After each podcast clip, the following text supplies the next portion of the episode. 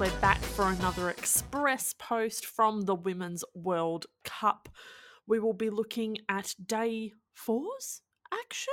I have already lost track of the days, which is a really good sign, but we had some interesting matches to review. Sweden had a win, Netherlands had a win, and there was a very spicy scoreless draw as well. So, plenty to talk about. But before we begin, we want to acknowledge the traditional owners of the lands we're recording on today, the Wurundjeri and Yagara people, and pay our respects to their elders past and present.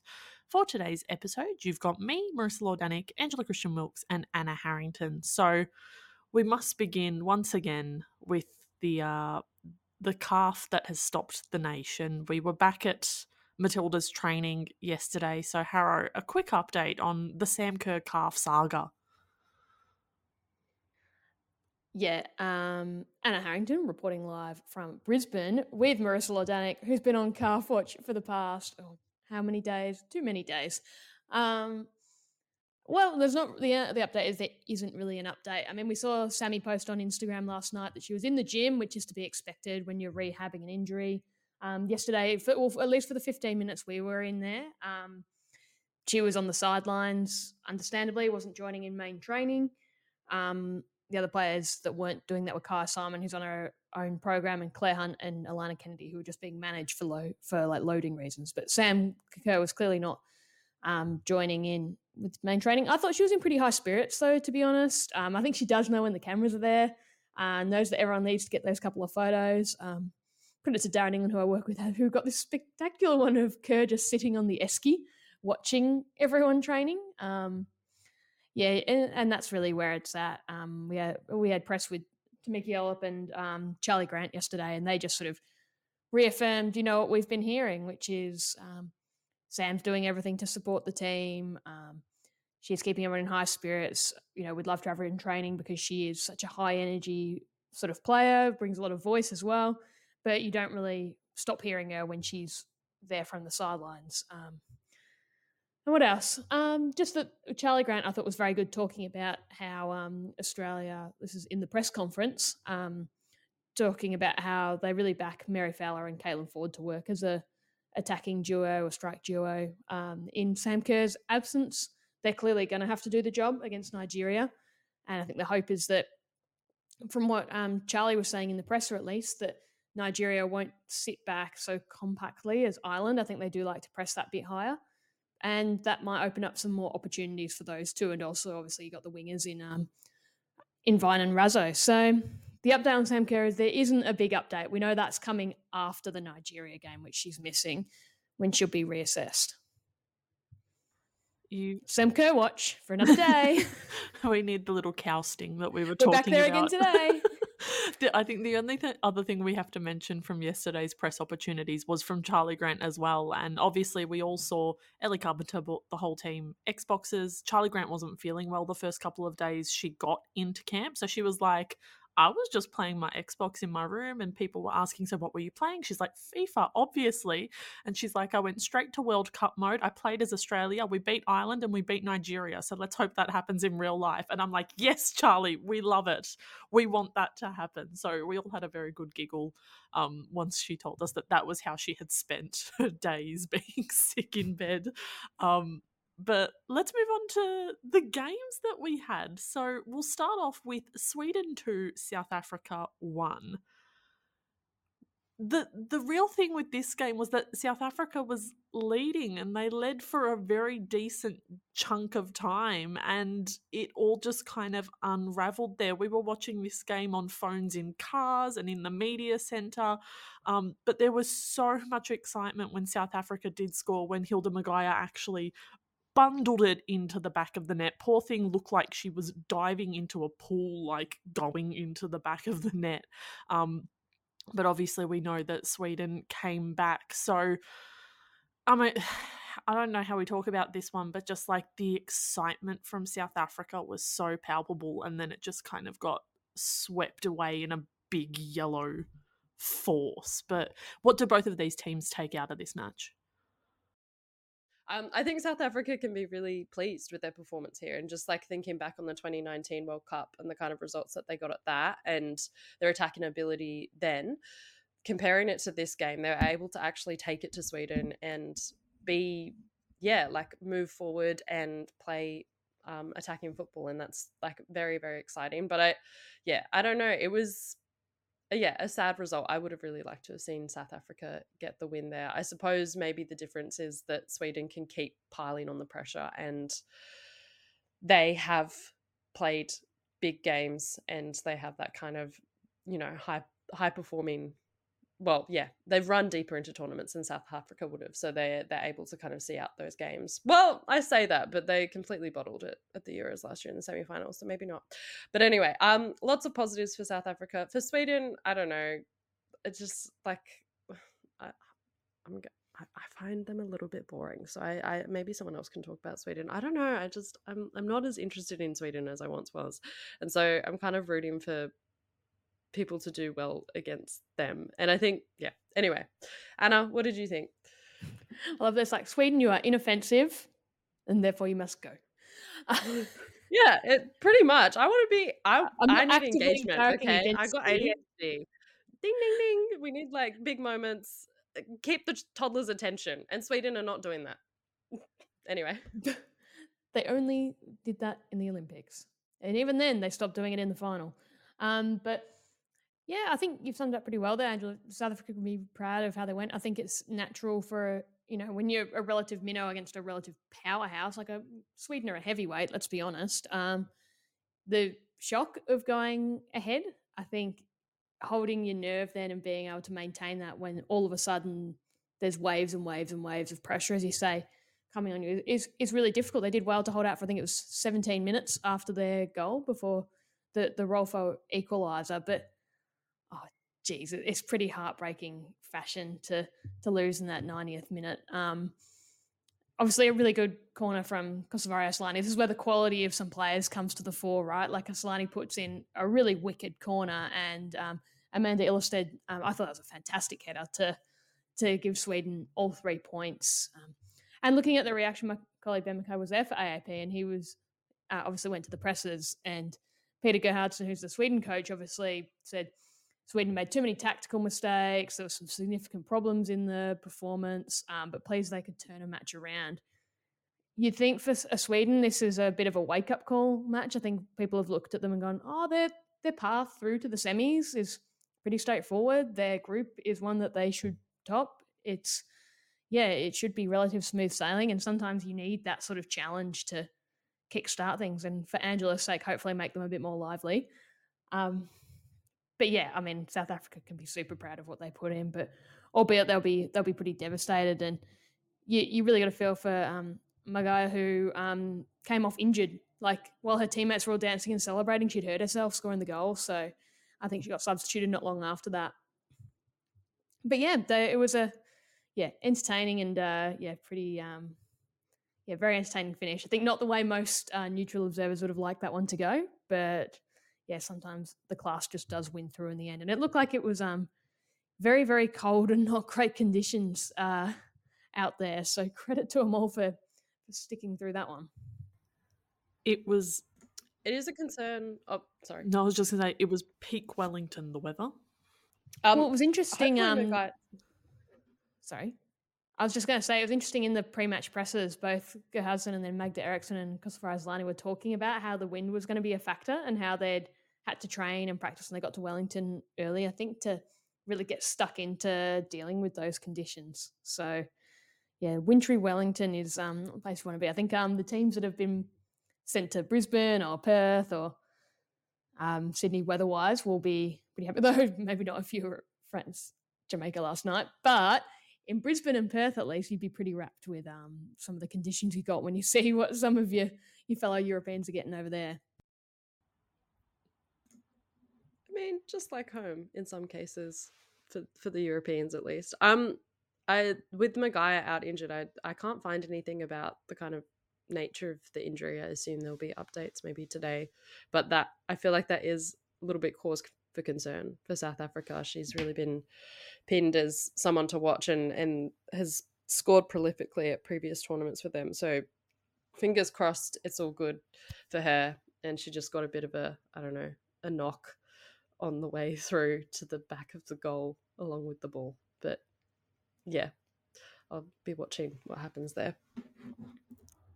I think we all will because obviously we want all of our players healthy and playing. But let's move on to our next game. Netherlands won, Portugal nil.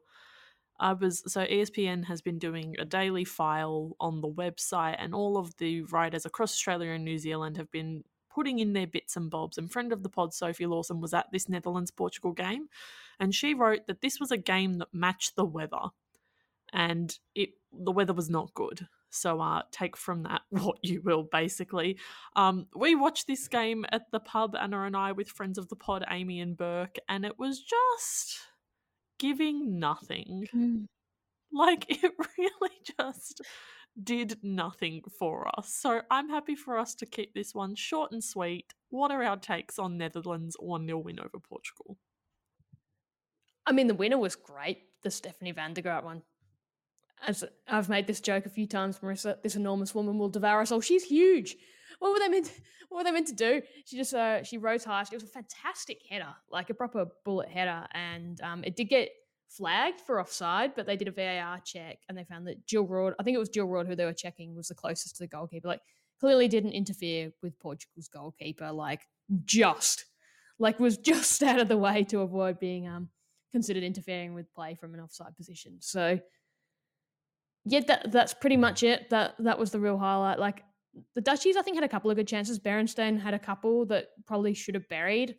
I just felt like if the Netherlands were a bit slicker around goal, and yes, we know they're missing Miedema, can't avoid that. Um, they probably would have scored at least two or three, right? Um, Portugal, I didn't feel like offered a heap going forward the other way.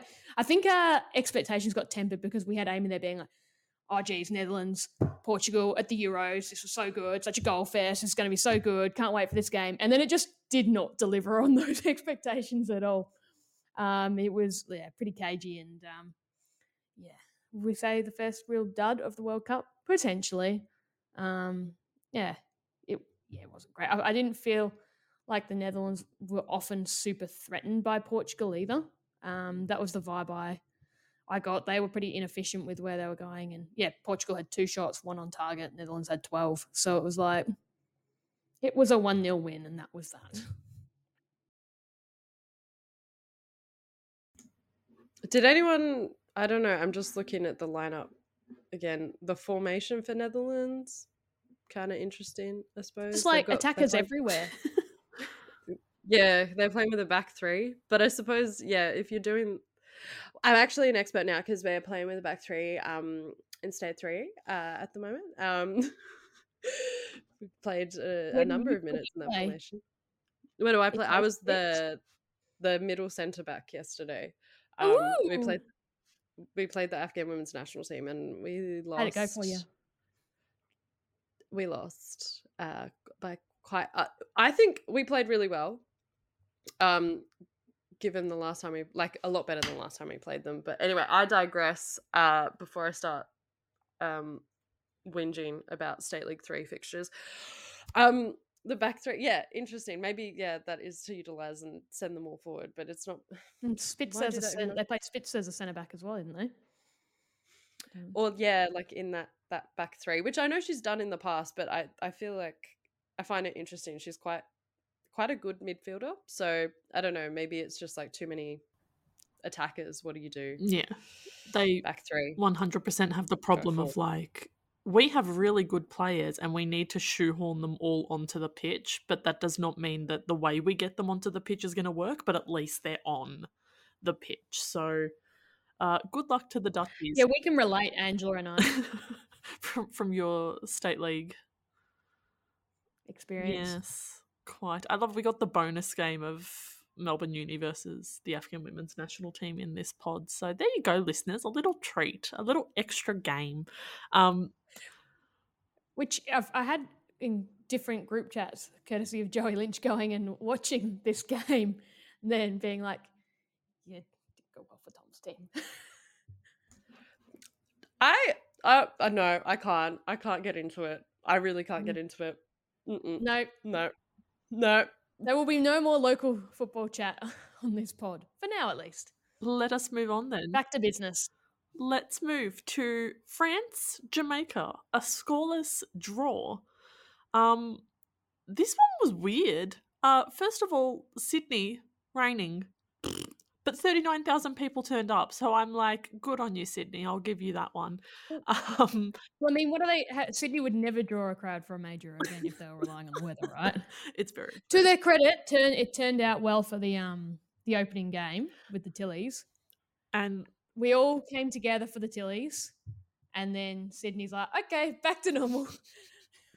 we see the Tillies in the knockouts. We'll try and deliver some decent weather, but for now, you can have us back to our best. You can have a rainy. Sunday night. But no, crowd was awesome. Um it was really funny on the surface level. I think I was very tired when we first watched this game. So I was like, scoreless draw, boring. But then found out that obviously this was Jamaica's first point at a World Cup. And then remembered that they had to go fund me to even get to this World Cup. So all of a sudden, your boring scoreless draw really turned into holy shit, this is a really big achievement for Jamaica. And they didn't play poorly, but I think France really did not put them to the sword when they should have. So keen for takes on this one.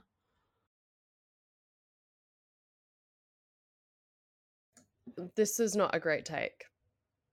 But I'm finding it interesting that yeah, that France aren't as maybe as sharp as they previously have Mm. been.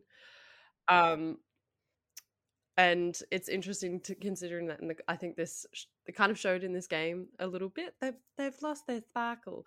Um but the context of the team as well, it's kind of like um when everything's actually chill and relaxed off the pitch maybe they're just not they don't have any kind of feelings to kind of get out there on the pitch i don't know what's going on this is a psychoanalysis of the french national team i'm not a psychoanalyst or a psychologist or any of those things but yeah it's just they're i i'm yeah a little bit disappointed with how they kind of turned up against well in the tillies i'm glad that we won but yeah they're just i don't know what's going on because I don't pay close enough attention, but I've just noticed that much that um, they're not able to kind of convert quickly and easily as normal.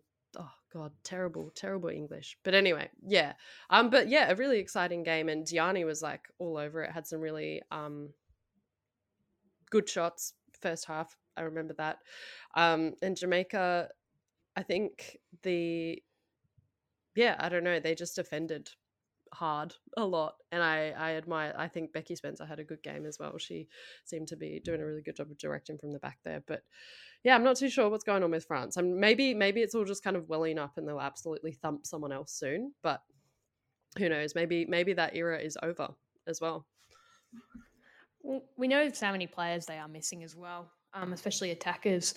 Um, but geez, Diani would have felt unlucky not to have scored. That chance she had, I think, was at the 90th minute where it hit the crossbar and the post, like, and didn't go in somehow. I think if you're Jamaican, you see that and you go, "Oh, surely nothing's going in tonight." Um, other underrated highlight, um, Bunny Shaw lining up from a for a free kick from so so so so so so so so so so so far out and like making like she's gonna shoot it, and we're all like, is she is she, is she gonna shoot it? Uh, She's not gonna play it in, and she just fucking hammered it. Like it was like fizzing. It was relatively low to the ground, and it just went like outside the near post. Like I don't want to know how fast that ball was traveling. I'm- really happy for the French goalkeeper that she didn't have to try and save that because it might have like powered her into the back of the net. And it was so far away. It was like so far out. Um, on that note, Bunny Shaw obviously picked up a second yellow, um, which means she'll miss Jamaica's next match against Panama. Jamaica deserve a heap of credit for how they held on in those final few moments with 10. France, less so for not being able to capitalise on that. I- If, I agree with Angela, they did not look super potent. They're something not not quite clicking. A lot of the credit does have to go to Jamaica because, geez, they worked hard. They were disciplined. They were organised. Um, I agree. Becky Spencer had a terrific game. Um, and yeah, when you look at, they've had to have a GoFundMe to get to this point that, you know, everything was sort of stacked against them um, to hold a really good team who, you know, as much as they've had their issues over the last couple of years, are still considered not a favourite, but a contender. They're a perennial contender, perennial underachiever as well, France. Um, but yeah, I think when you look at this game, in the whole, you have to give a lot of credit to Jamaica and the way they went about it. I'll, I'll be interested to see how they go for goals against Panama um, without Bunny Shaw because that felt like the sort of game she could have really gone hard in. Like she was really trying to create things last night. And the red card, it was one that they'll be really frustrated with because it felt like, especially the second challenge, was really not necessary. Like a bit of a silly one. Um, she'd obviously got someone on the foot for the first one, which was a pretty fair yellow. Um, and then, yeah, the second one, you're like, geez, I don't know if you needed to do that, Bunny. And I think she would have been pretty, pretty filthy with herself for it as well. But yeah, it's a fun tournament so far, to be honest. It's exciting. But yeah, did it? Bunny shot the uh, the second challenge in particular. So one, she's dropped Wendie Renard on her ass with just like the most silly goose challenge you've ever seen in your life, and it just becomes sillier goose when you remember that she's on that first yellow. So um, that was not funny. Yeah, I'm really worried about how Jamaica approaches Panama because it's like it feels disrespectful to say no bunny, no party, but like what what is their attack outside Bunny Shaw? I don't know.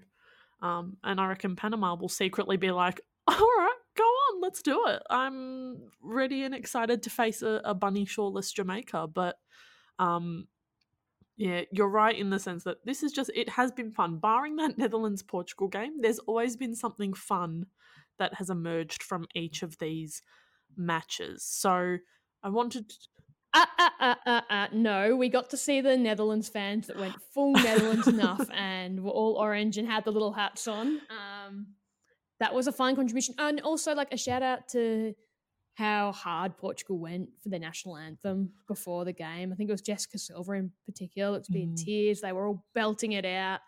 And I think something something we can forget, we can maybe take for granted when we've had Australia, for example, making World Cups for years and years and years. Just how much it means this these teams. We saw it with Ireland the other night. I think every Irish person I spoke to in the lead up was like, including friend of the pod, Kathleen Wright, was like, oh, I'm going to be crying. Like, so it's it, it, means so much. And as we know, we talk about this. I think this this conversation comes up every time we have a, a testy qualification period with the men's World Cup with the Socceroos. It's a privilege to make World Cups. It's um, we're very lucky to host one as well. And yeah, moments like that when you see just how much it means um, to these players, and you see at the benches, you see the coaches, everyone gets very emotional. Um, yeah, it's yeah, it, it's really what it's all about, right? Even if that game sort of fizzled, um, the passion was um, was very much there. I take it back. Good point. Well made. Um, are there any other little bits and bobs that we wanted to mention before we wrap up for today? Marissa, what about the uh, the kids I was going game. to mention them. I was opening up the floor to you two first. no, it, it's this is your this is your mention. So we we were at the pub, as I said, and they've started doing crowd shots at the SFS, which looked lovely during the day when it was sunny. Um, and then all of a sudden, it pans to a group of kids, all in berets and all with little eyeliner moustaches, the curly, you know, stereotypical French man moustache drawn on their faces. And I was like, look at these little legends going full Frenchy. We absolutely love to see it. The camera then panned to some actual France fans who did not look like a walking cartoon of a French man, which was a little bit disappointing.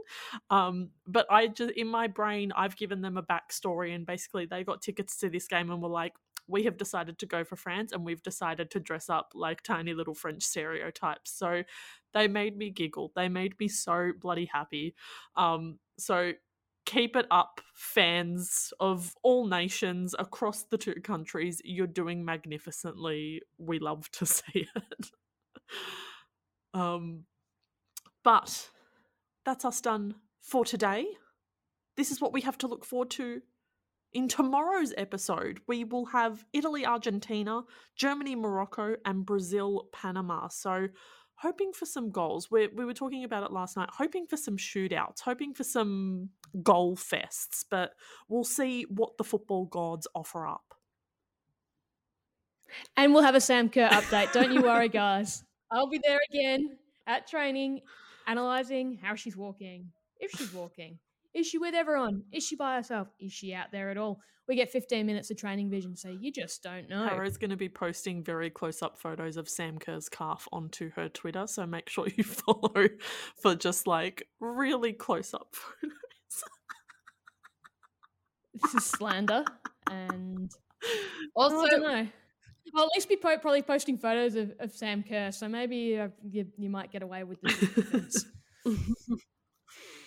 Um, I was going to say we have our own Sam watch as well. Uh, Pod Sam, she has gotten a cold or a flu thing, so please send good energies to her for her swift recovery as well. We will be don't Before worry, the we're checking in on the the in on her in our group chats, being like, Sam, you gotta rest. if you're tweeting at Sam this week, make sure you tell her Mhm. to rest. Yeah, yeah. Di- um, we can't all be the ones to tell her to log off and sleep. Yeah, it's. I mean, we do it, but help she, is she, appreciated. she she doesn't listen. She doesn't listen to us. It's all- anyway, no. She's going to be so confused when you guys tweeted her telling her to rest. yes. just think ch- chicken soup thoughts for her. But no, we do hope she's feeling better and is actually resting in order for her to get better. That is a threat, Samantha Lewis, if you're listening. Um, but no, that's us done for today. Thank you again for tuning in. We can't wait to catch you again tomorrow. As always, we're over on espn.com.au and the ESPN app. You can follow us on Spotify, Apple, and Google, all of the usual pod spots. Make sure you subscribe so you get these daily pods directly onto your phone when we drop them. If you want to have a chat to us, we're at the Far Post Pod on all social media. But until next time, Slayers.